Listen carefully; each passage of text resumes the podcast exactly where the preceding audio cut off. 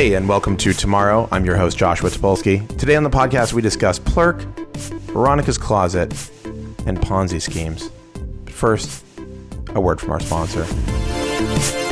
Look, watch guys don't pay retail. Neither should you. Crown and Caliber is the smartest way to buy or sell your luxury watch. You know what certified pre-owned means when purchasing a luxury automobile. With Crown and Caliber, you now have the same level of confidence when buying or selling a certified pre-owned luxury watch. And just to, for the record, all of my watches are luxury. Like it doesn't matter what size, what shape. If it's not luxury, I'm not interested. To find the perfect watch for you, visit crownandcaliber.com slash tomorrow or speak to one of their watch experts at, and this is a real phone number, 888-888-8888. Or as I like to say, just keep dialing eight. Literally pick up your phone, dial eight, and someone at Crown and Caliber will pick up. Uh, plus, now through August 30th, listeners who enter the promo code CC Tomorrow, that's the letter C, the letter C, and then tomorrow, will receive $150 off their first luxury watch purchase with Crown and Caliber. And I just want to say something. You know, if the discount is 150, this is an extreme luxury situation you're getting into. So check it out at crownandcaliber.com slash tomorrow. My guest today is a man who you might know, and you probably don't know at all. I certainly feel that way right now, having just had a very brief conversation with him about his background. I'm, of course, talking about tomorrow's producer and really tomorrow's um, rising star, Ryan Houlihan. Hello, Josh. Hello, hello, tomorrow listeners. Now, you probably here's the interesting thing. So, I actually thought like I should do a show with you because uh, I've had several people say to me, "Who's this guy? Who's this guy?" I keep hearing. Or like, hey, this is this guy's going to talk. Get him a good mic. Somebody said that to me last week. we were in an unfamiliar studio, so I think it's not that's not all on you. Um, but I realized, like, you know, uh, from the start of tomorrow, originally Magnus, uh, I had this producer Magnus. You you know Magnus, oh yes, uh, and um, so he was sort of on board from day one. You know, and he never said he never said anything where you could hear him. He didn't want to be heard. In fact, in fact, I tried to do an episode with him, and he was he was so terrified of recording and so uh, like against it. It was a really bad. We recorded like a really bad show, and it had to be scrapped. That's a Swedish trait, isn't it? Fear of being Yeah, recorded. it's, it's some it's some kind of Swedish thing that they're like they've got a problem. Like, you know, it was like seriously, there were parts of the show. It's like you Americans, you all want to be on, you all want to be on TV, but that's not how we are. And it's like, all right, okay. now you're just being racist. I'll tell that to ABBA. Uh, yeah, tell that to fucking ABBA is right. The greatest, of course, the greatest pop band in the world ever of all time. Yeah, I mean, maybe maybe the Beatles were a little bit better. I'm looking at your. I'm looking at so.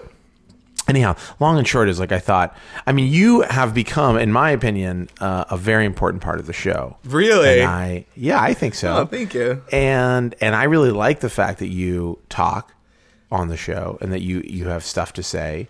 And I find it to be, I don't know. I think you're you and I have a good we have a good rhythm. Yeah, the first time I met you, I was like, I've listened to this podcast. I knew you from probably like Engadget days, just because I loved I love tech blogs. Like I just love uh, they're always in my RSS feeds. And I was like, but it's one of those things where you meet somebody that you kind of know, but they don't know you, and you're like, how's this gonna go?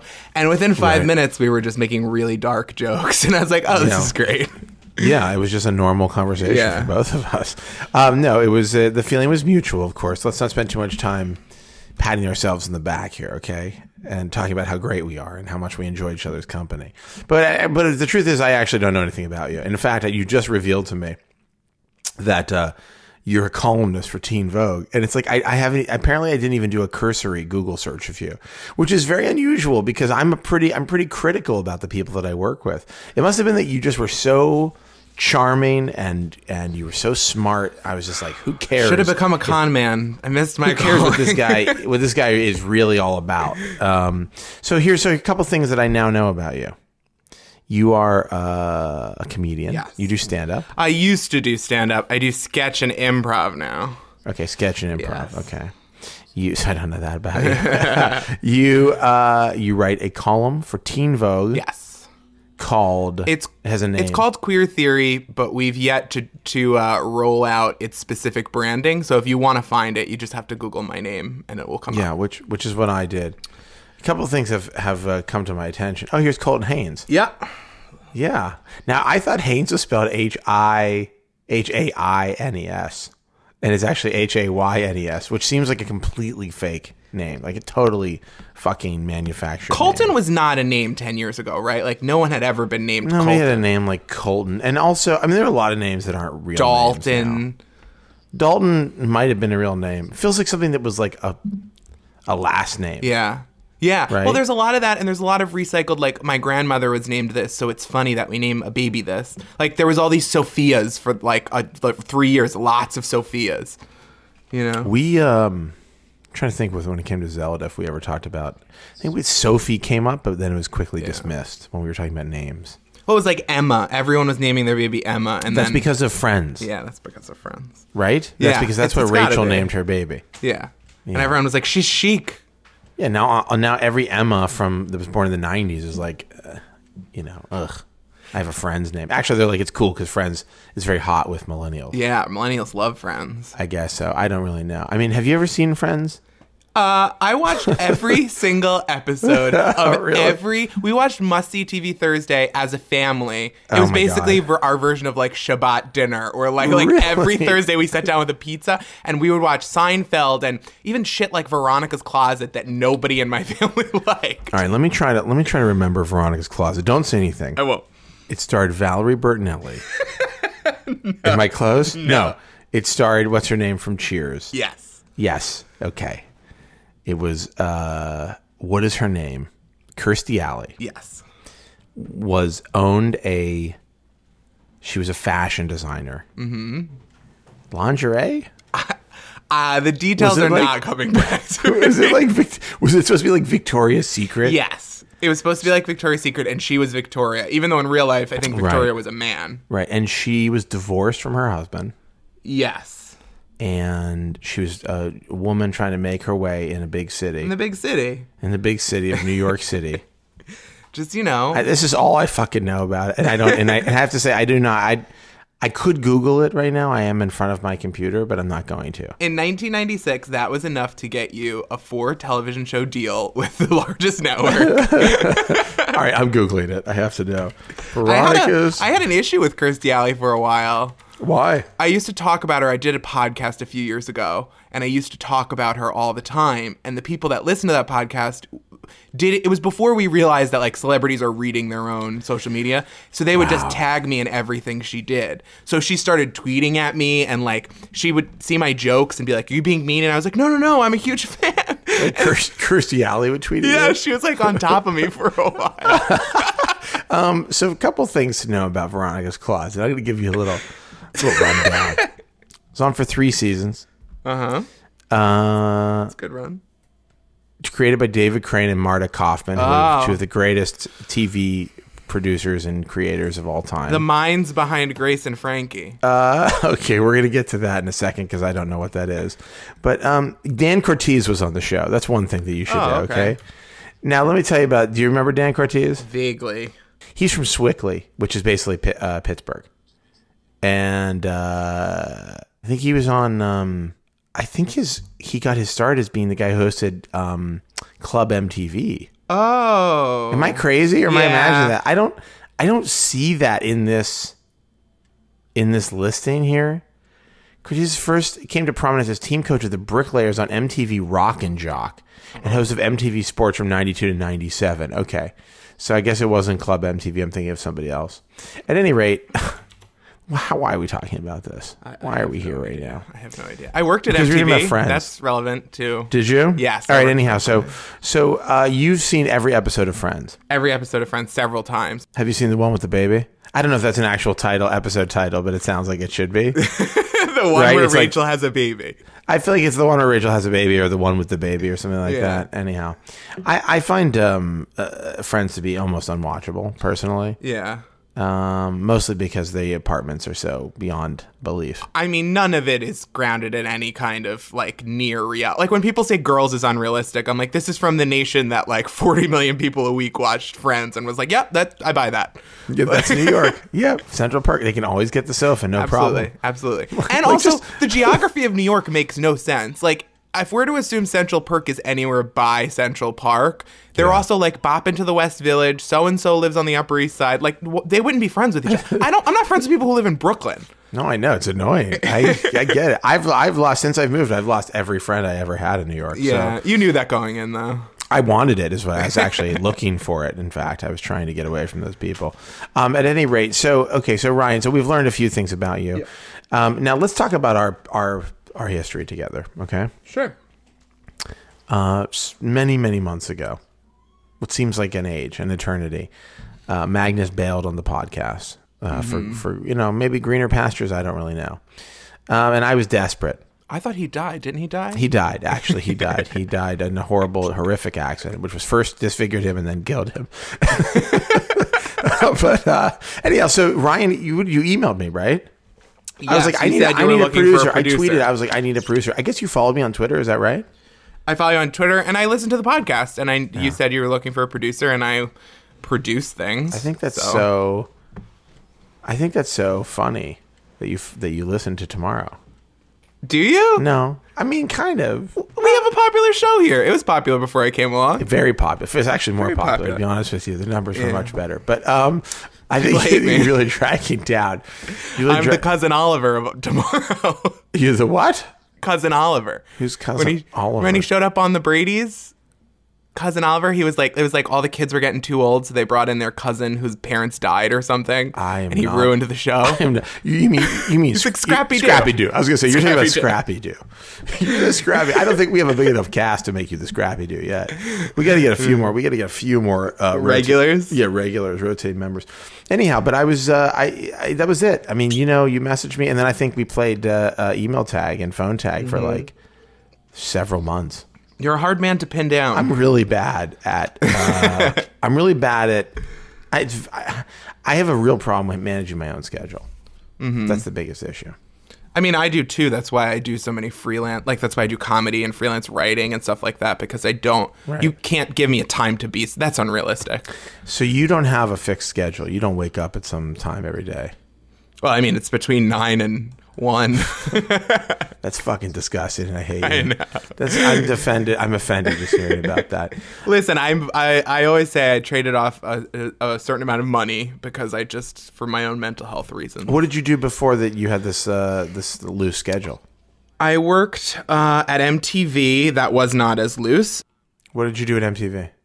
I worked for MTV News, but on the show's team, so it was covering MTV stuff. And it was pitched to me as like, you know, just create your own content with our content, but it that means branded content is what I came to understand. And I didn't want to write branded content, No, so I left. no. What kind of brands were you put in front of? Like, what were you what were you having to work on? Real World, uh, The Challenge. So you had to like make uh, content based around yeah. those. We had to make people care about people they, they never heard of and shows they're not excited about. Can you give me an example of the kind of story you might have done? I would pitch things like, you know, uh, 50 funniest moments from this season on Awkward, or uh, the the moment we knew we loved faking it, which are their like comedy teen sitcoms. So let me get this straight. I just want to understand what you're telling me. How long Mm-hmm. ago was this? this was as of December was when I quit. Oh, okay. So just to be clear, MTV has a team of people that work on, or at least at some point had a team. They thought this was an idea they were going to do, where um, they were part of the news. You were part of the news team. It was called Remote Control, and it was a blog that existed for a while, and then it was folded under the news team, but it's clearly labeled in that way that like BuzzFeed stuff is sort of labeled so you know it's branded. Like it's not technically news, but it's made to make you believe it's news. But um, but so you would basically just have to create like shit that made their shows seem interesting or good. Yeah. like that yes. looked like BuzzFeed content. Yes. Whereas like eight reasons you need to be watching Teen Wolf right now. Yeah, I'd be like, we interviewed, we interviewed so and so from Teen Wolf, and you won't believe what he has to say. And then what you won't believe is that he loves Teen Wolf. It sounds like a pretty sweet job, actually. It was okay. It was. I thought I was coming off. I worked on a couple TV shows with friends of mine, and I was coming off of that, thinking I need something where I know I'm getting a paycheck, and this doesn't sound that hard. And I just sort of came to realize that, like, creatively, for me, um, I was willing to sacrifice a certain amount of money and like lifestyle choices in order to do things that I was proud of and like wanted to show people. Um, and I, I guess like it, it- that's the thing. I was coming from TV where even if it wasn't my creative vision, I was serving a creative vision.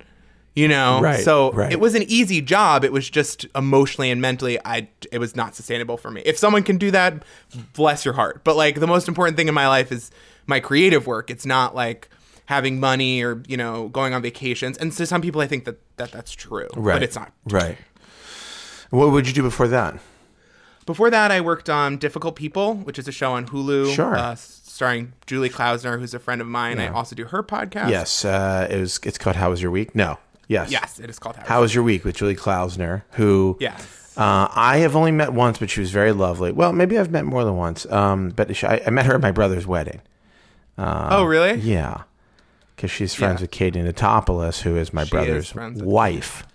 Oh, that's right. Did you know that? That makes sense. I knew that, but it's one of those facts that comes back to me. Do you know what I mean? Yeah, a lot of people are surprised to hear that. Surprised, but also not surprised. You know what I mean? Like, it's also not a shock. We have a cool family. Yeah, you definitely do. Everybody in this family is busy. Yeah, I gotta you think that. like you know around the holidays on Thanksgiving, you've got quite a conversation going. You know, you would think that, but usually, you know, the thing is around the holidays, uh, it's always us in a room full of old Jewish people, and so typically, Yeah. typically, sometimes the old people are of a different religion, but most of the time, Mostly it's Jews. mostly Jews.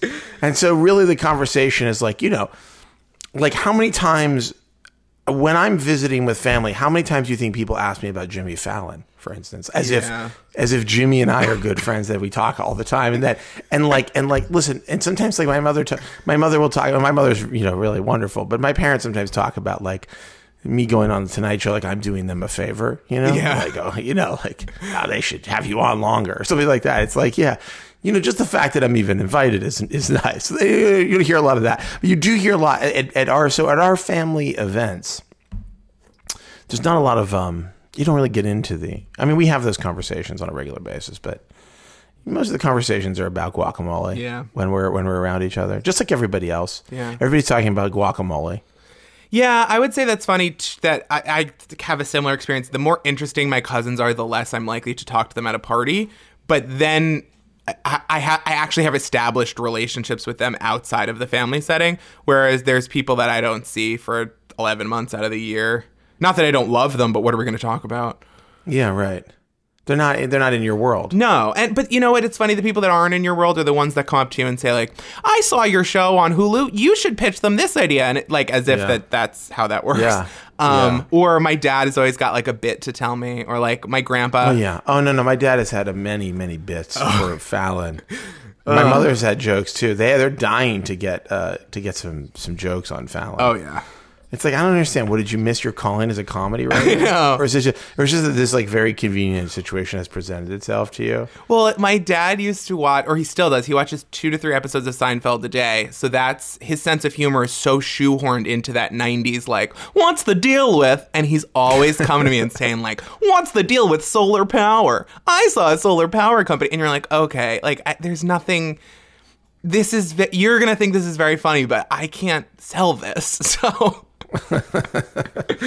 Um. So what did you did you write for difficult people? Did you produce? What were you? I was an assistant to the executive producers. So it was kind of halfway between get Julie's laundry and coffee and when Julie's not around, make Julie like decisions. So it was very confusing. Wow, that's cool. It was tough because there's time like she's a very good friend of mine and there was times when it was like um there was times when it was like a dream. It was like you're with your friends, you're coming up with ideas, she's asking for input. It was awesome. And then there's other times just through the like not through anyone's fault, but through the like logistics of the job when you're trying to make her trailer a certain humidity level and you're pulling oh your my hair god! Wow, she got a trailer and everything. Wow, Yeah. that's a real that's a real TV show. Real TV show. Uh, how do you? What do you get? A humidifier in there? Is that what you do? Got like three humidifiers. in really? there. Was she very dry? Does she have a the problem with last day she had no voice and we had to loop Oh, in most of those lines, but we were trying to not have to do that.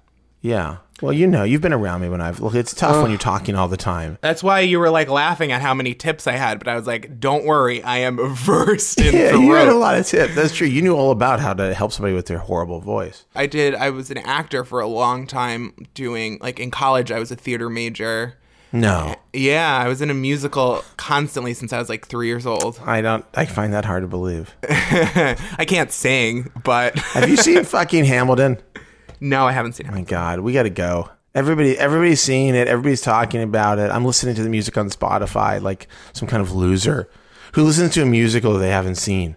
I like the music that I hear, but I want to be one of the first people to call sh- bullshit on it. Well, listen, I listen. I'm. I think we're all waiting for the Hamilton backlash, and I think there. But there's a real. It's a lot of sense. There's a lot of. um it's a high sensitivity area, okay? Like, Yeah. Now, listen, I don't think there's any reason for backlash at this point, but you know, somebody is working. But like at this point, like, who's gonna have the back? It's gonna be like Breitbart or something, you know? I'm sure Breitbart has already written like a uh, a Hamilton like hit piece. It's either that or it's going to come from women saying there's no women in the show. The women's parts are really terrible. And I agree with that. I don't know. I haven't really listened to the whole thing, so I don't know all the story.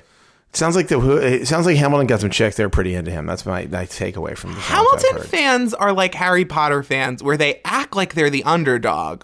Like how like you should listen to this. Like nobody criticized this. That's all fuck. It's all everybody now. That's like you know. A.O. Scott wrote this great piece about um, comic book movies and the attitudes of the people who love com- comic book movies. And it's like you're not the underdogs. You guys are now the dominant force in You're the popular kings of Hollywood. You're the dominant force in popular entertainment, and you still you're you're acting sucky. Like you suck. You know. It's like And- it's like we deserve to criticize you about anything we feel because you made like a billion dollars. Yeah, it's year. like it's like the, you're not underground. The Avengers is an underground. Okay, like it's the most. It's literally, literally the most popular you're not movie in you're the not world. Ghostbusters fans who've been victimized for the last. Whoa, wait a second. What? just Ghostbusters was very popular. No, I'm kidding. I'm being You know, it was great. A lot of people don't want to talk about it, but Ghostbusters 2 is a really fine film.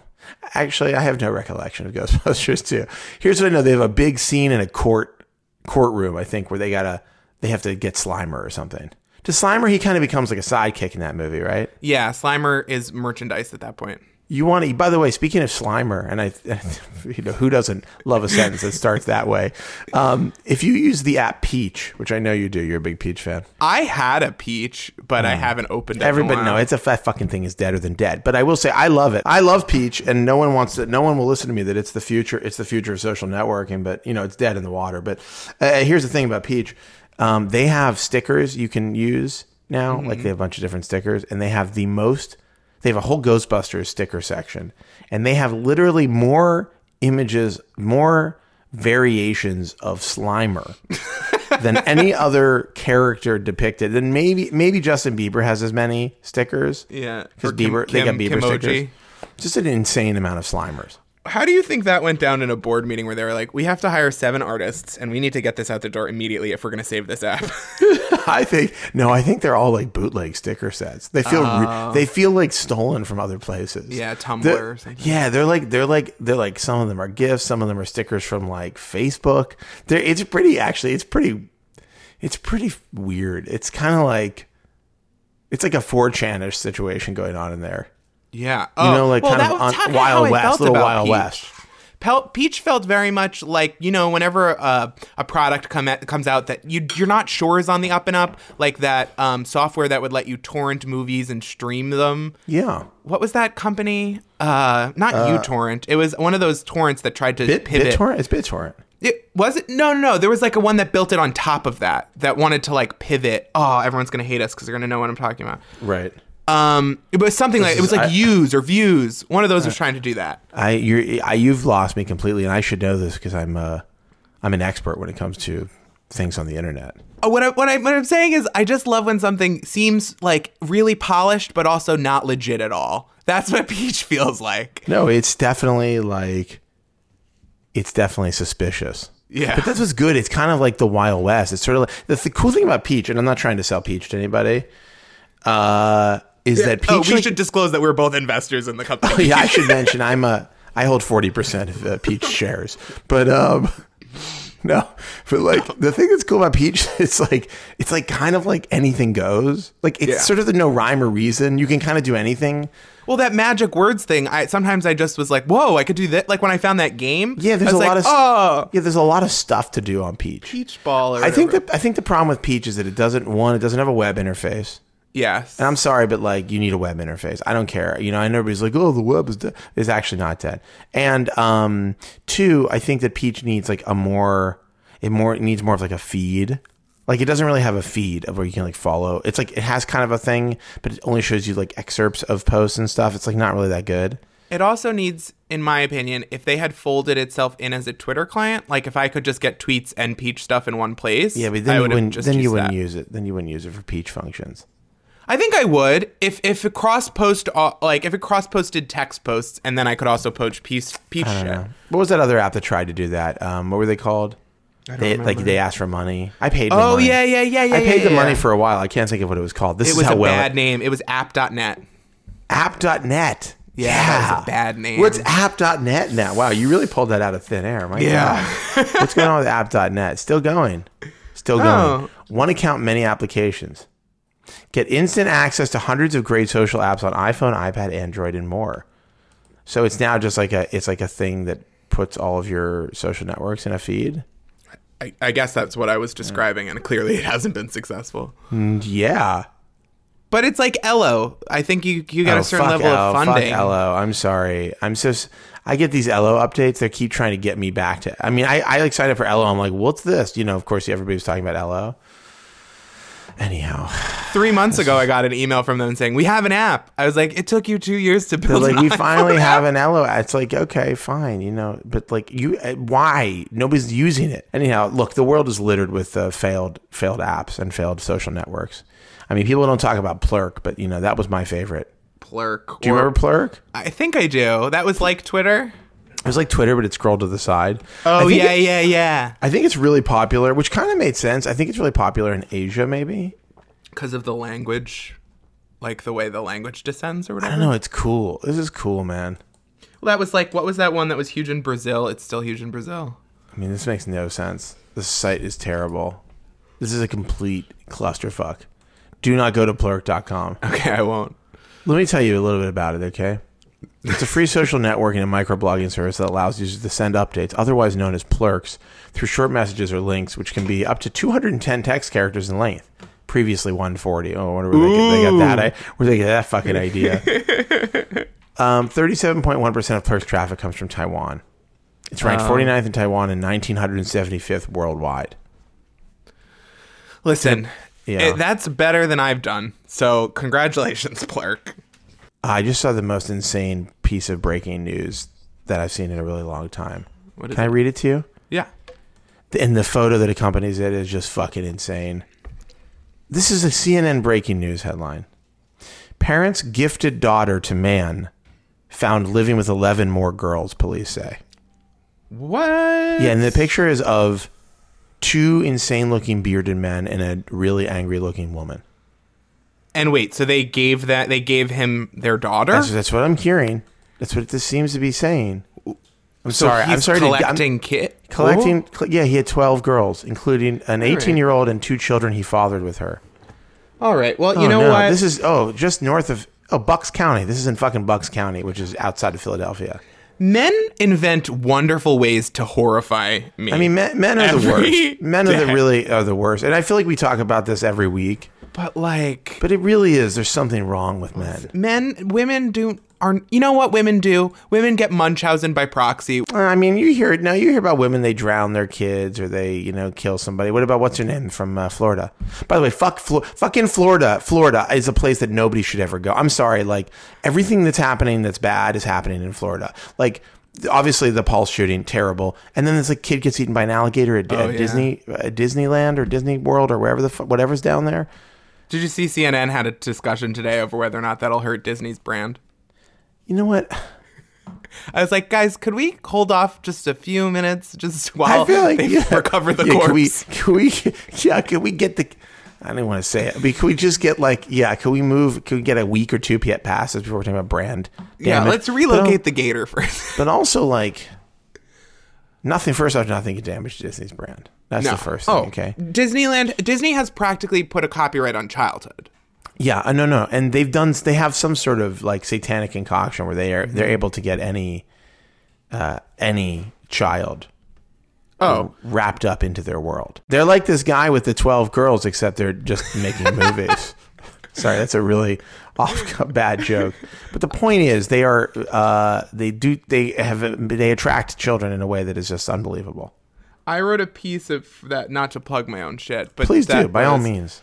About how Disney doesn't have a single gay character like in their entire company unless No, you there's go a- over to their off brands. There's some rumor that like the the guy who ha- owns Oaken, the guy who owns the store in Frozen, is gay. Oh, really? Like it shows like when he's like say hi to my family, and it shows it depicts like what appears to be an adult male with a bunch of kids. I think in the in the sauna. Oh. Well, I mean, But I don't know because, like, honestly, let me just do a quick Google search for "is Oaken gay?" this is cool to my life. Oh, is Oaken and Frozen gay? That's what comes up immediately. I mean, like Jafar is obviously a little swishy and suspicious. I mean, I'm not going to go into this. This is this Mic uh, article, which is seven moments moments that made Frozen the most progressive Disney ever, Oh, God, Disney no, movie ever. Which, don't. but like, so if that's like the best, if that's the best, like, do we know? No, but is that do we even know that's like that's that's our source? Frozen creator responds to gay agenda claims. Okay, here we go. Oh, that doesn't bode well.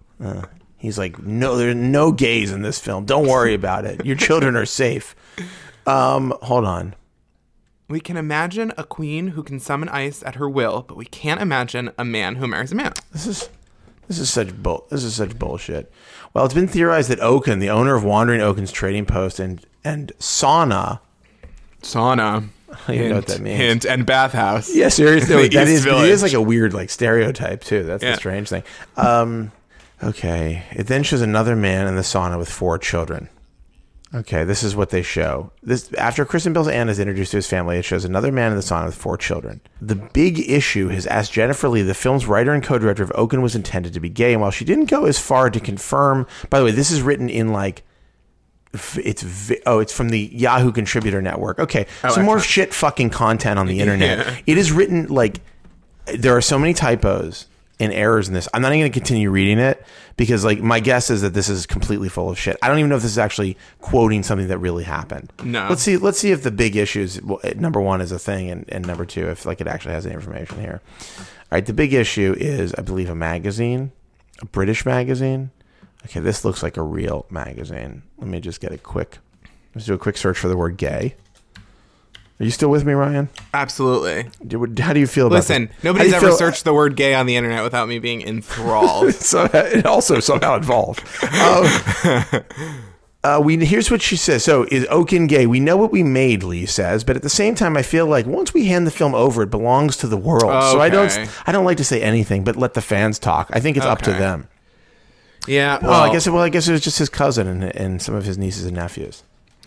That's Yeah, and in- there was the that's whole there'll be a lesbian couple in Finding Dory, and then the creators were like, "We didn't put one in, but if you see one," and it was like, "You Ellen DeGeneres is the star of your film. Just like, say it's a that's lesbian like, couple." That's like um, uh, Russell Crowe was talking about a beautiful mind. You know that movie? Yeah, and you know the character that he plays is was like I guess was bi or like you know had boyfriends and girlfriends or whatever, and he's like, yeah, we didn't put it in the movie, but you can see it in like the way I look at certain characters.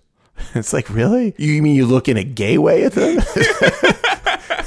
like I don't know, maybe he checks out a guy's ass in some scene. Like I'm not really sure what happens, but like, how, what is the look that is like suggest? I'm like, oh yeah, this character is uh, character swings both I ways. I, just guess. I love when pe- when straight people play gay people in movies, and then their first thing that they say is that it was an honor, and then Yeah. they go on to say how complex and layered this character is. Like my kingdom for a character, a gay character who's not too complex. let me let me point you to a, f- a little uh television series called Glee. I think you'll find some uncomplicated gay characters on that show. Actually, that shows. Here's the thing about Glee. I feel like I've talked about this, but we should take a break. By Yeah, the way, we're like way into We'll this. come- let's take it. Let's take a break. You know what? Your the cliffhanger is is you, you if you want Glee Yeah, content. yeah, yeah. you Here's the gotta thing about Glee. You want to fucking know what I'm going to say? You better stay tuned. Okay, we're going to take a quick break, and we'll be back with more Ryan Houlihan, my new favorite guest, also my producer.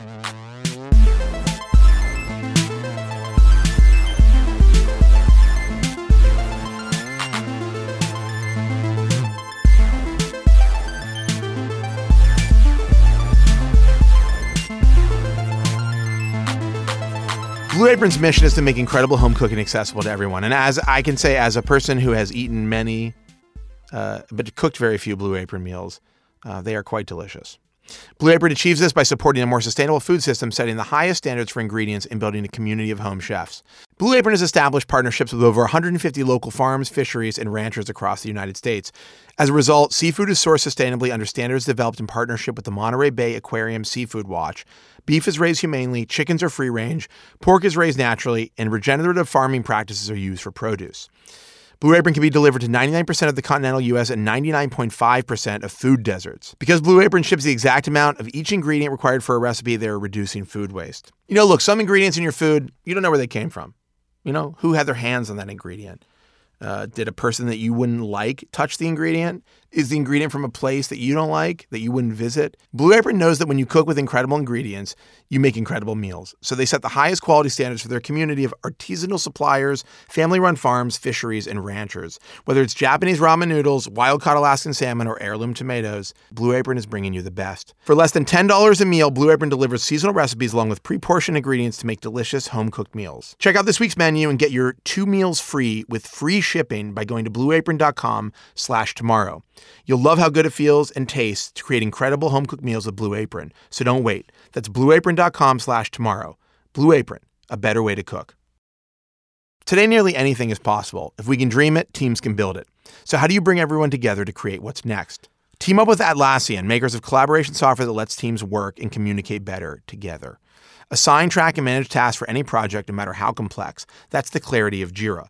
Create and share content, organize results, and bring team members up to speed. That's the flexibility of Confluence.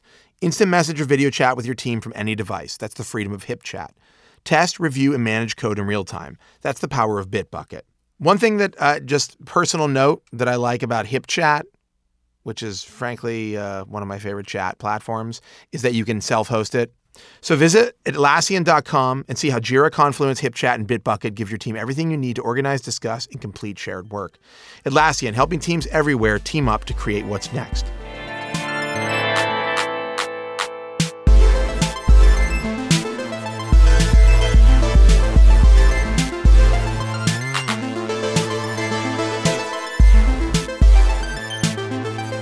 Okay, we're back with Ryan Houlihan. We're all on the edge. We're on the edge of our seat because I was just about to make a statement about Glee. And here's what I'm going to say. You know, Glee in some parts is actually a pretty good show. And then and then it's really bad in a lot of other parts. It's because everyone working on it was pretty talented. But no matter what you do, no matter how talented you are, if you're told these are the songs we licensed, find a way to use them, the story's not going to be good. Like if I handed you Yeah. Crazy in Love, Gold Digger, and something, and you're Right. already halfway through a season, what are you going to do with that? That's when the shit gets real. It gets and that's the other thing is it gets real cringy. Yeah. Like you're just like no, like also they're not in, they they're not performing songs like like they're, they're in the universe they're they know they're singing it's not like in Oh. other musicals where you just sing your feelings Yeah, yeah, yeah. They like are there songs that are like sort of a- adjacent to their feelings? yeah they're like i just happened to be singing this song before you you know in a in a show before you broke up with me And it was always and always so uh, one thing.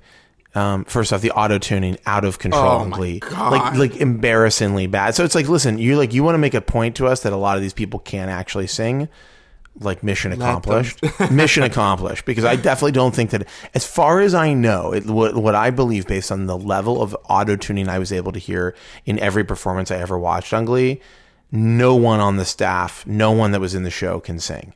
well, or or they had a week to put together a track and people just Uh, did not guess so. care to put the effort in Yeah, I guess so. I mean, I guess that's possible. At any rate, yeah. I mean, the you know, the problem is it's like how many how many times can they just break? I mean, really, how many times can you get away with them breaking into song?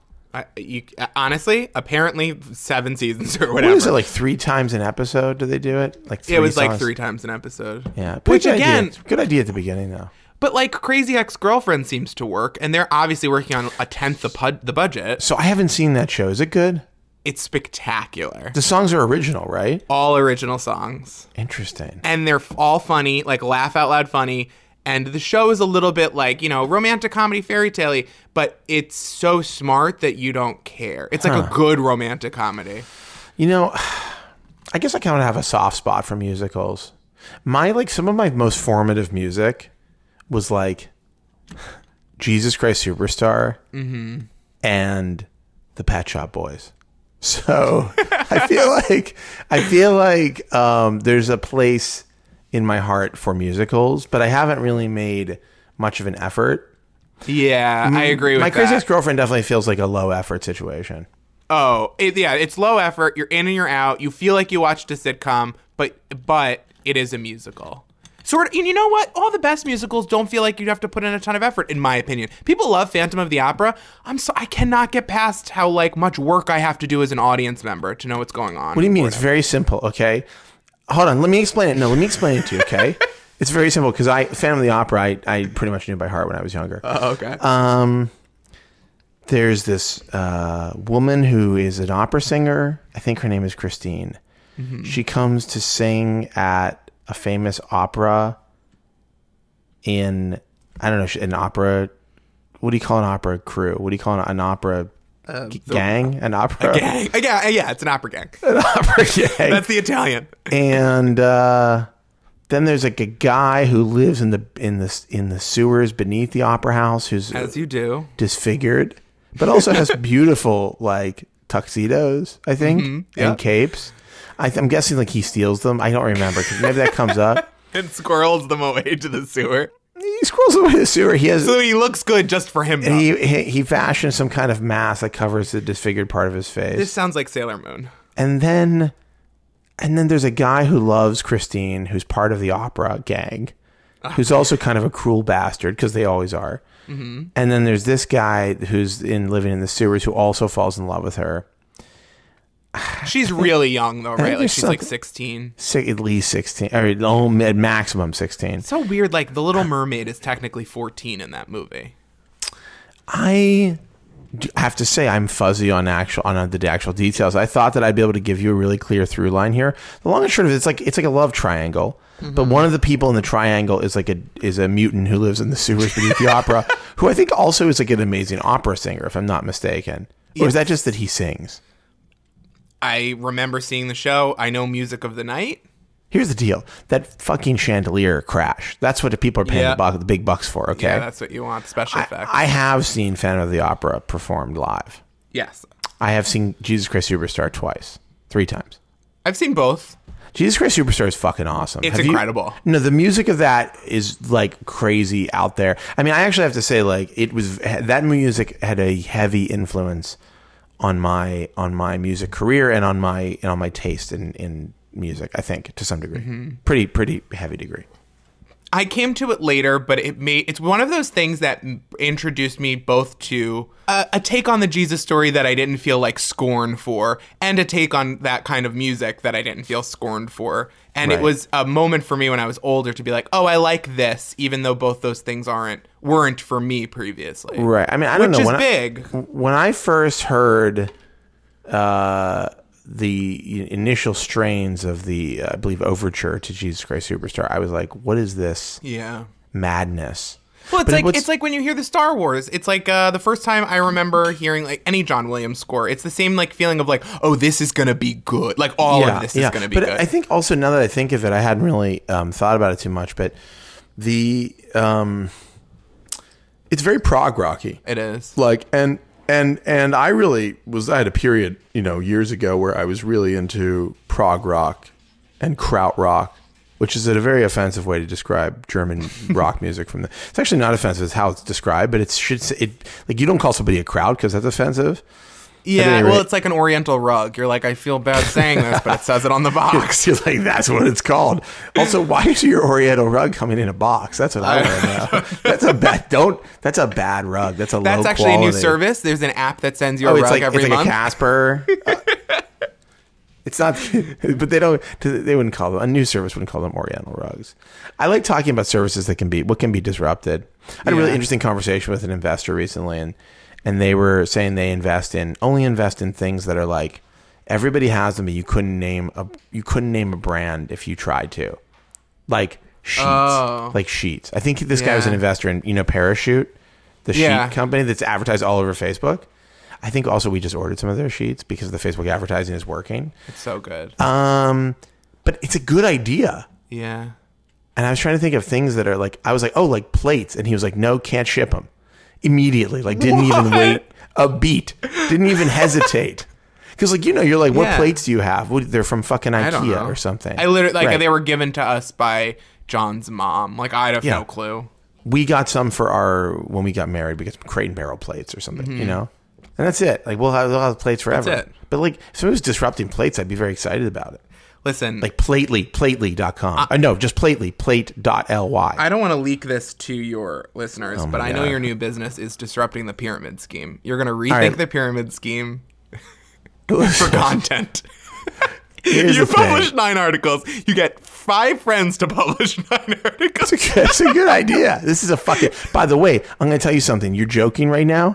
You take that shit into it. You, br- you put that in a fucking 15 slide deck, and you take it into an investor's office. You have yourself a multi-million dollar business. Okay. okay. the world is broken. In fact, the site should be called Pyramid Pyramid Media.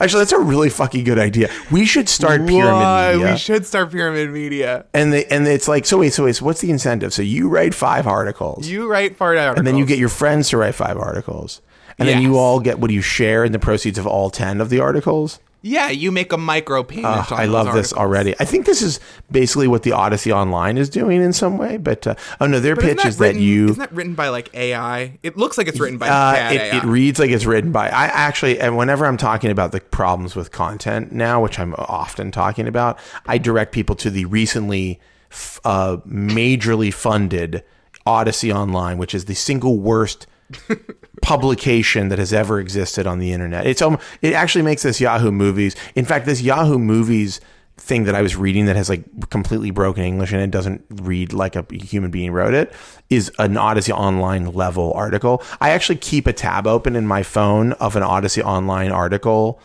The Odyssey Online, let me quickly explain is a is a project started by some young some whippersnapper. It is here's how it works. So they just raised twenty five million dollars, which is so much fucking money. it's insane. Okay, here's how it works. College students, they have 10,000 contributors from colleges. College students write an article about something they're interested in. They don't get paid. They get to bask in the promotion of their story on a website Mm-hmm. It's or good. something It's like good that for your resume or whatever. They and there are and then they have three editors that that look over every story that goes live. Wait, isn't this basically like thought catalog? Sorry, I have to I have to read this. I have to read this. This Prince post that is the one that I keep showing people. I keep a tab open uh, in my phone so I can read this article from the Odyssey Online. Here's the URL is the odysseyonline.com slash rest dash peace dash prince. R.I.P. Prince, the legend has passed. I'm going to read this to you now by Alexandria Savage. Okay. Who may or who may or may not be an actual person. She has one follower.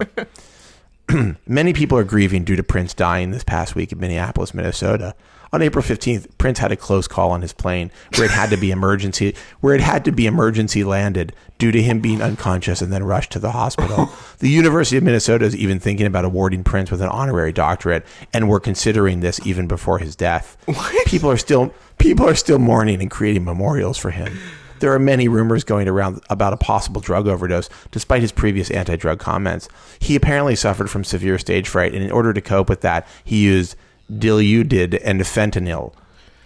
According to a di- to different pub to a to according to different publication, he overdosed. three edit three editors three editors saw this. He overdosed on these medications. Also, according to different publications, there is no known will. According to NBC News, he has one full sister, and she stated there is no known will. She filled out the paperwork to administer of his estate. Anyhow, I can keep Grammar going. TK, spelling TK, content TK. I'm sorry, this thing it is a fucking insane to me.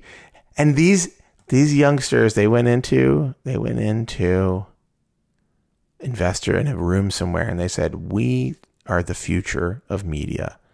Give us 25 million 25 million dollars to make more of this."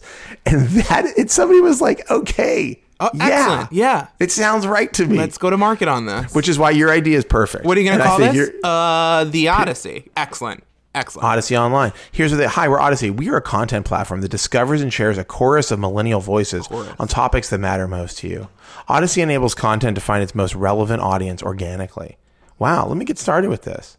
Let me log. I can log in with Facebook. All right, let's let's try it out. Let's see what happens. What kind of information do they want from me? I'm going to give them. I'm going to give them uh, no, almost no information. They want every. By the way, they take every piece of information they can get. All right, I'm logging in here. So what's the hope here that they share those articles with their friends and Something like that. They want to use. Um, oh, I'm I'm already done. I'm there. They want me to create a username. I'm out. No. Sorry, guys. Let me learn more about this. Anyhow, the point is. The point is that the thing you just described, which is a pyramid scheme, is what this thing is. Oh, now they say they have twelve thousand content creators.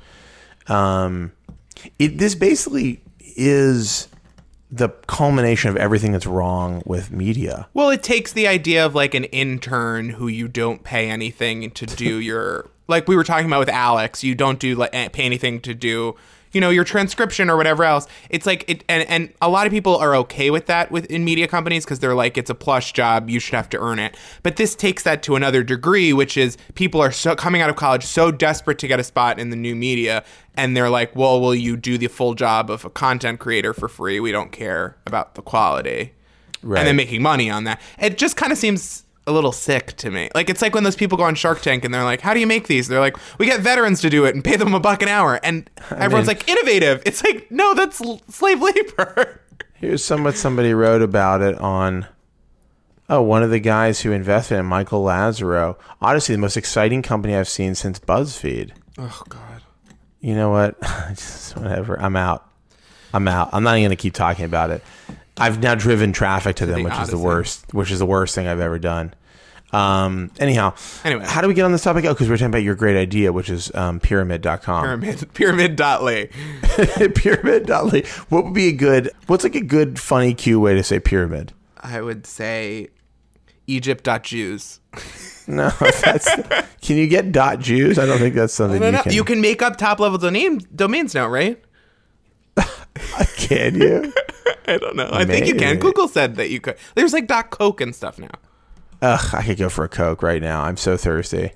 I had a very salty dinner. Yeah, this is great. This is high end conversation. This is what people pay the. This is what people are paying the high uh, dollars that they pay to get to this podcast. Listen, you told me kind of you told me this would be good for my resume, and if I could get nine friends Listen, to you're gonna produce get you're gonna get so many shares once this hits our our front page. You don't even understand.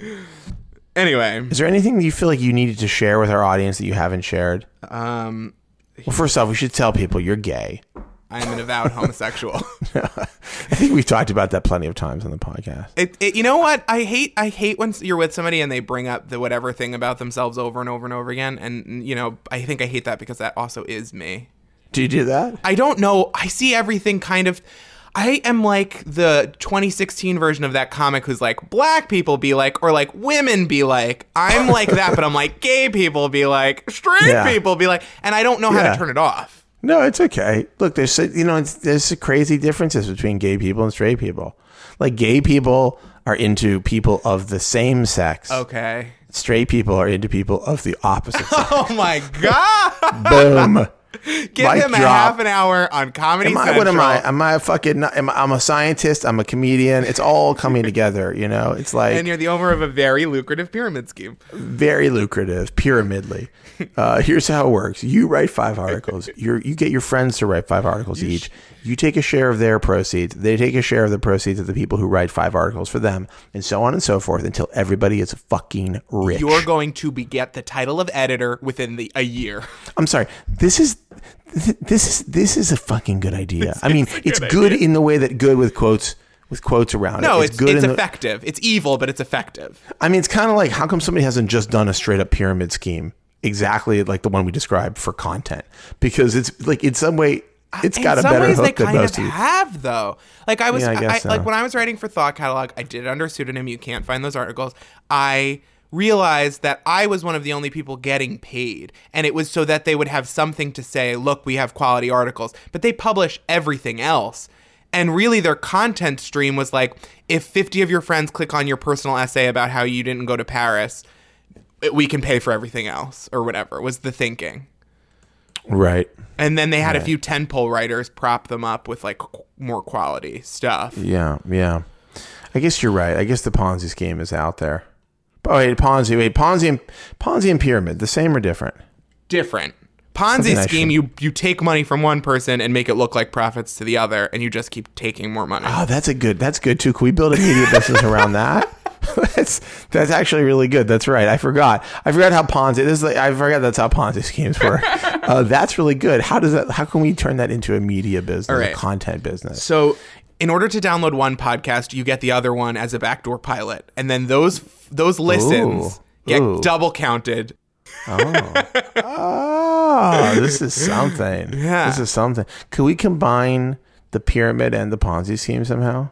All right, so if you make okay, yes, you make a Wait show second. or or Yes. branded content that backdoors in five friends branded content, and Yeah. then they have to get five friends in order to cut of the profits that from those ones, and it keeps building out until everyone on Earth has a podcast and is an editor at Pyramid.ly.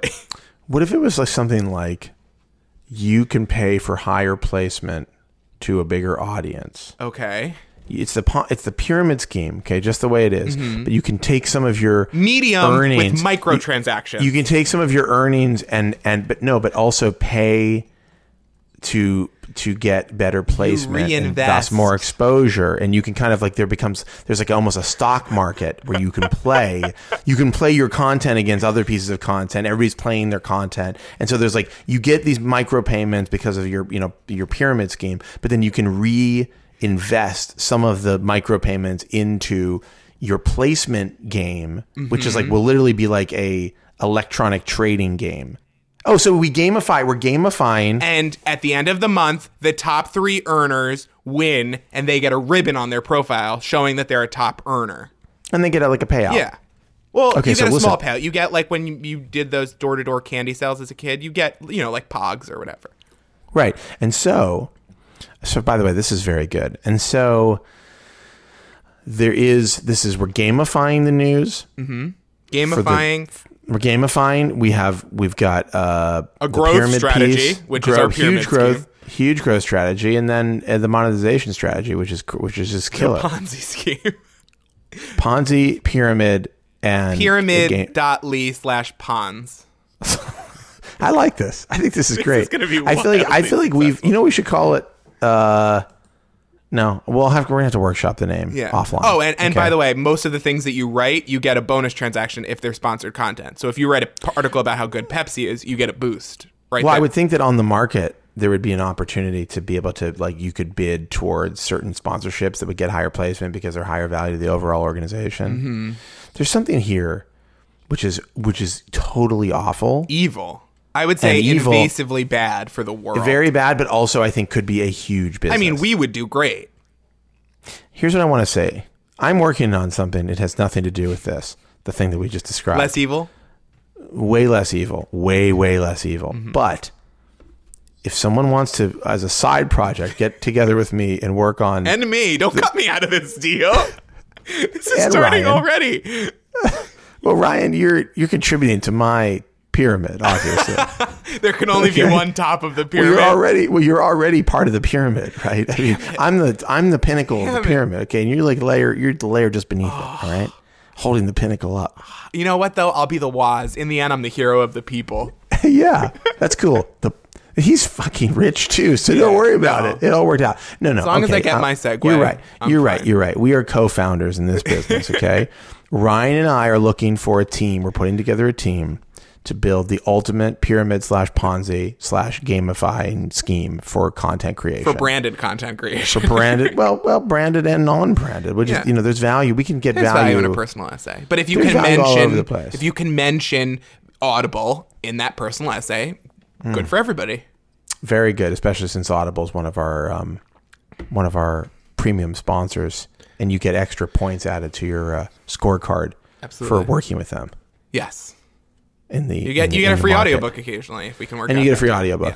All right, I think that's a good place to leave it. Uh, Ryan, this has actually been uh, not actually. I'm like, wow, I'm so surprised. This was entertaining. This was a lot of fun. Uh, I've really enjoyed it. I've learned a lot about you. I now know. Well, actually, I still there's still a lot I don't know about Well, you. then you got to wait for the sequel. Well, obviously, obviously, there's going to be a second one, but we, we've learned some important things. Um, A Ghostbusters too. uh, hey, what do you think about the new Ghostbusters? Really quickly, I'm gonna be there day one. I'm not gonna say like- I'm not saying it's a great movie, but I think it's awesome that they're making it, and it's going to be better than most of the other shitty movies that come out. Can out. I throw my theory out to you? Sure. So you know in the trailer they're like something's causing the ectoplasm to spike or something like that, or it's like so Yeah. somebody's releasing all of these ghosts or some shit like that. Yeah. I think Dan Aykroyd's the bad guy in the movie. that just blow your fucking mind. Either Dan, I think either Dan Aykroyd or Bill Murray. I think this is going to be on the timeline, right? Like they're like new. It's like all the ghosts have been gone for a long time, and then the new Ghostbusters show up because like suddenly there's a lot of ghosts, and it's like where are all these ghosts coming from? And it's like one of the old Ghostbusters somehow is behind it. Anyhow, I'm just throwing that out there. I could be wrong. I don't know. I'm just totally speculating. I have no evidence to support this whatsoever. Well, the week it comes out, we'll either open the show with applause or we'll open it with booze, depending on how Yeah. it worked out.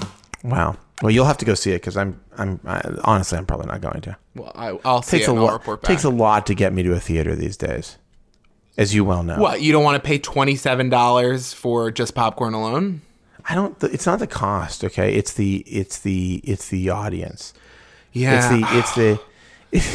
It's It's the bed bugs too. Like the theaters are Oh, no, garbage Yeah, fuck that. That's terrible. And I don't want to be. It's like I have full control over my situation at home. Okay, and I've got a Yeah. pretty sick system. Like, do I really need? I- honestly, because it's I- I- day one. I pretend that I would like to go to the movies a lot. There's I probably go three times a year. I saw the new Star Wars uh, film in the theater on opening day, but sort of by accident at like 10 in the morning in Mount Kisco, which is an area of Westchester that is very north of the city. And it, there was nobody there. And it was awesome. It was g- fantastic. I love that. It was literally, literally, there were like four people in the How theater. awful is that feeling when nobody's in the theater and you're totally alone and then one person shuffles in and you're like, it's the same thing, but also this was going to be mine. Yeah, it's the worst. it's the worst. But seeing a, seeing a film in an, on an almost empty theater, Oh, oh, there's nothing. Because the reality is, the only movies I really want to see in a packed theater. I had the best time. I saw Halloween H two O in a packed theater. Okay, and listen, nobody was fucking paying attention. There was no, No. dialogue that you need to hang on to. You're like, wait a second, hold on, hold on. What's he saying? Nobody said that No. because it didn't matter because nothing that happened in that movie mattered. All that mattered was that everybody was having a fucking blast. Yeah. And we were all screaming.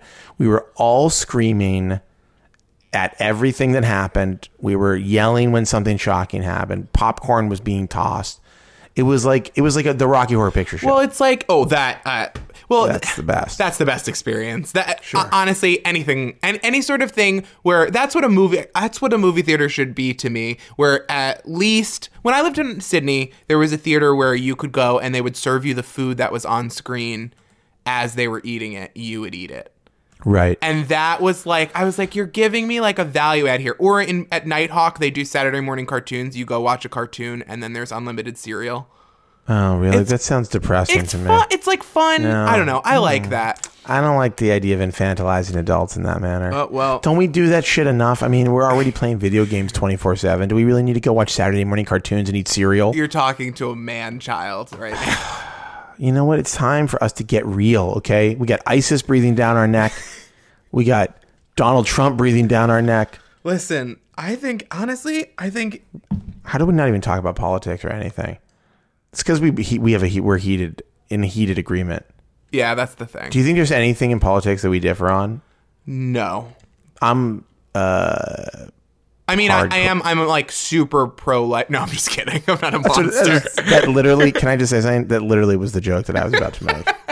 It's not a laughing matter. I understand. By the way, I want to say something as you're, as you're cracking up. Listen, this is not a time for jokes. No, listen. I understand. I am completely, completely um, sympathetic to the pro-life stance, and I think that in- there are in many cases for me personally where I would go, okay, this is a, I'm like, this is a pro-life situation for me, right? yeah. So I totally understand how people feel, and I understand why it's so emotional and important to them. Uh, but of course, you know, I'm staunchly pro-choice, Well, yeah, I think it's one of those things where it's like I know what would be right for me in that situation, right? But I'm which not, is what we, which is where we have to. We you know what? It's kind of honestly, it's the same thing to me. Of like, oh, you don't like gay marriage, then don't marry someone of the same sex. That's done. I don't get You're done. Gay gay marriage escapes me. I, you can make an argument pro-life. There's some interesting arguments where you can be like, there's some biological arguments to be made where it's like, all right, at what point do we consider life having truly started? Yeah. Like there's some real like there's some- philosophical arguments. yeah, there are some real debates there, right? Gay marriage is like, uh, oh, your book, your old book said don't do it. Yeah. Like, what was what's your reason? You don't. It makes you uncomfortable. It it threatens your marriage. You don't want gay people to have tax breaks. Like, what is what are the actual reasons? Like, there are no It's good just reasons. disliking people. It was like interracial marriage. It was just like Yeah. that seems icky to me. I've, I've I, I haven't don't know, it. Ryan. What what's next? We'll be able to marry animals. That's oh, the shit that people say who don't like. Oh, yeah, or they say like, "What's next? Polyamory?" And I'm, I always feel like, yeah, maybe, like, go for it. I don't. I'm not here to tell people what to do. our kids are gonna crack the fuck up when they hear the shit the shit that we argued about and. Sort of like racism. Like, no kid would come to the conclusion of racism. Like, no baby would grow up and be like, "Oh, well, these people are obviously beneath us," without but- like society. No, of course. I mean, by the way, when you have a kid, you see how everything you do and say, and even the stuff you don't even realize you're doing, is totally absorbed by They're them. little it's like, no, this doesn't come natural. You know, but listen, kids are horrible. What comes natural to them is like hitting stuff, throwing stuff, laughing while you're crying. Yeah. Like that's real. You know what I mean? Like, Yeah. like, like Zelda would happily, you know, I mean, not really now, but there was a period where like, if somebody was upset, like she would think it was really funny. But like that's just because that's just like kids are animals, Yeah. right? But like, I, but she's not like, oh, she's like, ugh, I hate black people. Like that's you know, she's not gonna just like that shit's just like gonna pop into her head one day. I believe the institution of marriage is between t- a white man and a Yeah. white woman with yeah, money. She's not gonna just roll out of bed one day and be like Land like, bearing eh, men are the only yeah, people. Daddy, why are we letting people of the same sex get married? Like that's just not gonna happen. Well, oh, I, I, if it uh, does, unless, if it does, she's gonna have hell to pay. unless you're one of those precious people on social media who's like, my little kid looked up to me and said, "Why is that man so angry?" And I looked at Mr. Trump and her and I said, "I don't know, baby," or whatever they Yeah, say. That's cool. Those are just tweets. Just tweets, just or best thing things is- that say like, well, "My little girl look up, looked at Hillary Clinton, looked up to me and said, she's the most qualified on foreign policy." Like, no, they didn't. yeah, yeah. I I think they did. You know, kids, kids, kids do a lot of reading when you're not around. You don't know what she's checking out. You know, she's she's looking at uh, talking points, talking points memo, and shit like that. And then the other kids are reading Breitbart. You know, they're, they're reading Milo Milo Yiannopoulos. Gotta be, gotta be careful what you leave around the house. What do you oh, know about Milo? Yiannopoulos. Is that how you? I know, is that how you pronounce his name? I don't really know. I think He, he's. Uh, Nero. He is the worst. I see. Here's the thing. I would say he's the worst if I believed that he believed any of the shit that Well, he says. like Ann Coulter. I think it's a I think 50-50. no. I think Ann Coulter is for real. I think what's what's uh what's annoying most annoying about him and what his his followers. I don't think whoever they are, whatever complete you know wastes of human life they are, um, he doesn't actually believe the shit that he says says and isn't for real in, in any way and is just using dummies hateful dummies to like have a career. Yeah, because at a and certain that's point, actually like his biggest his biggest offense is that he his biggest offense is that he's full of shit Mm-hmm. i'd actually respect him more if he could if i felt that he believed in any of the garbage that he says here's the thing. he is the worst. Trolling for me, I think, is funny or interesting when you're. It's like uh, comedy when you're punching up. Like when Katie Notopoulos trolls somebody, there's nothing better on this earth because she always punches so far up. But when you're just trolling to troll like, like Reddit trolls or any of that like MRA Right. troll Gamergate Right. stuff, Right. it's, it, it, is it impressive? Sure. well i don't think but i don't think he's trolling i just think he's like getting people to pay attention to him because he doesn't have a career otherwise well, yeah. I mean, I would fold that into the same logic. Ann Coulter probably that's pretty much true for her I think well. it's 50 50. I think she genuinely thinks, you know, I can trust corporations more than the government, but I don't think she thinks the widows at 9 11 were really enjoying themselves, as she said. I can't believe, I can't believe we really let this freedom of speech thing go that far. Shouldn't we have a? Shouldn't there be limits on free speech? Let's be honest. I love that the Supreme Court believes that um, believes that money is freedom of speech, but um, but Gawker crazy. reporting on Hulk Hogan's sex tape that was leaked to them is somehow like off the table. How dare you? It's crazy. It's cra- We have we have a crazy. But you know, did you watch the filibuster for gun control? Oh, I watched the whole thing. The- okay, so like you watch the whole, you watch all like I twelve mean, hours it was, of it. Or I mean, it was on in the background for yeah. all of that. So so you know the amazing thing is they're like, um, you know, a lot, a lot of the senators made this point. They're like, yeah, look, we have freedom of speech. We have limits on freedom of speech. There are things Yeah. that you can't do. Like you can't yell fire in a crowded theater, which I guess is like an, I guess in some ways is a limit on free speech, though you don't think about it that often. Well, it's, it's, like it's like freedom of speech unless it's interrupting with other freedoms. and yeah, and and then you know, of course, apparently there's a heated agreement now that we yeah we shouldn't let people who are on the no fly list have guns. Mm-hmm. Which is like, oh, the last two major shootings in the country were people who were on the no fly list. Anyhow, it's like that's a tough one to agree with. Even the end now, here's what everybody has been the unfortunate situation of agreeing with the NRA because the NRA is like, yeah, terrorists shouldn't be allowed to have guns.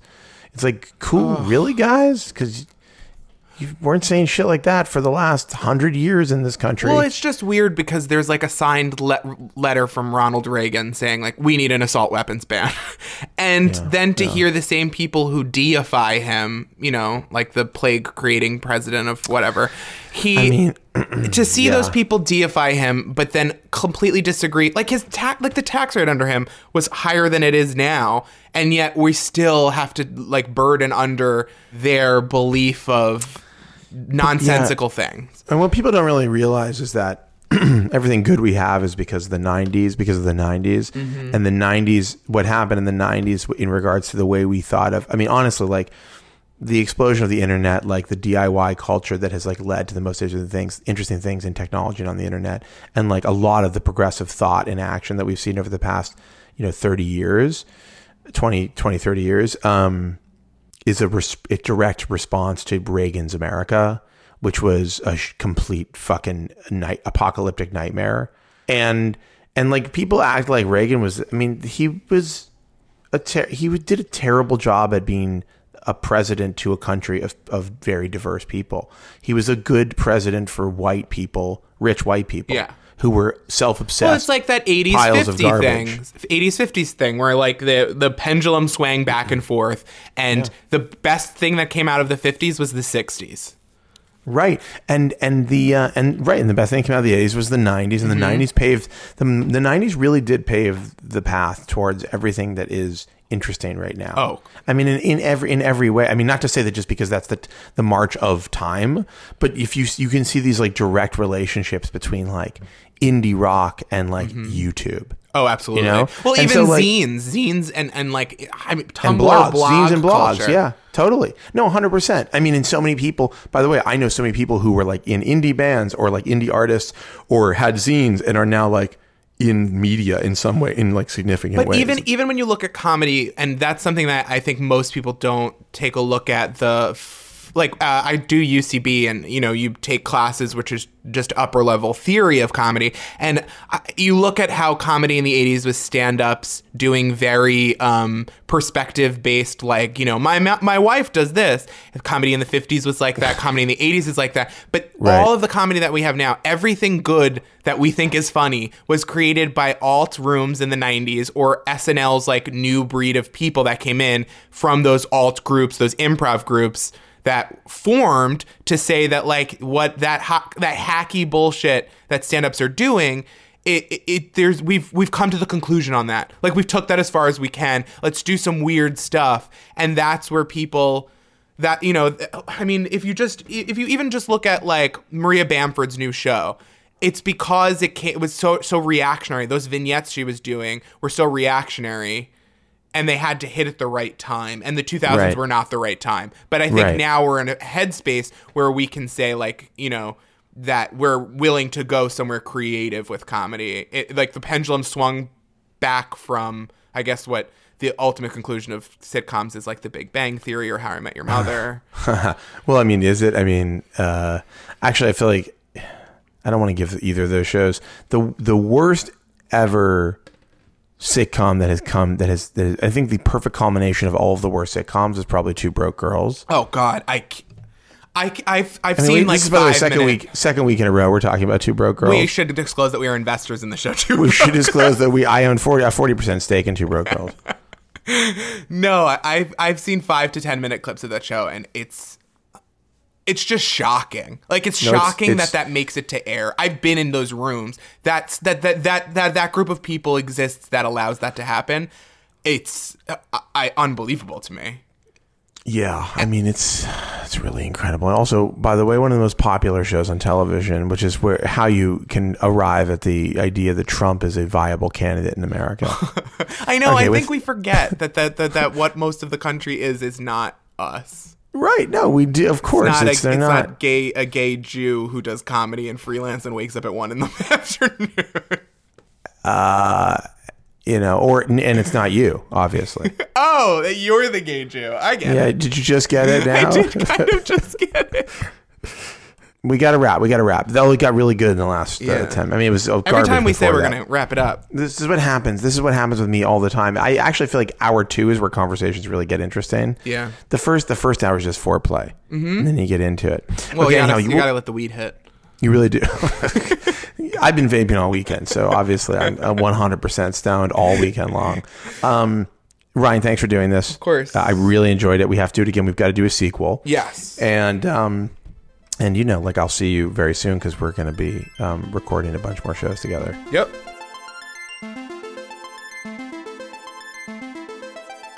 Well, that is our show for this week. We'll be back next week with more tomorrow. And as always, I wish you and your family the very best. Though I understand that your family has just found the Slimer stickers on Peach, and they're sending you a message right now.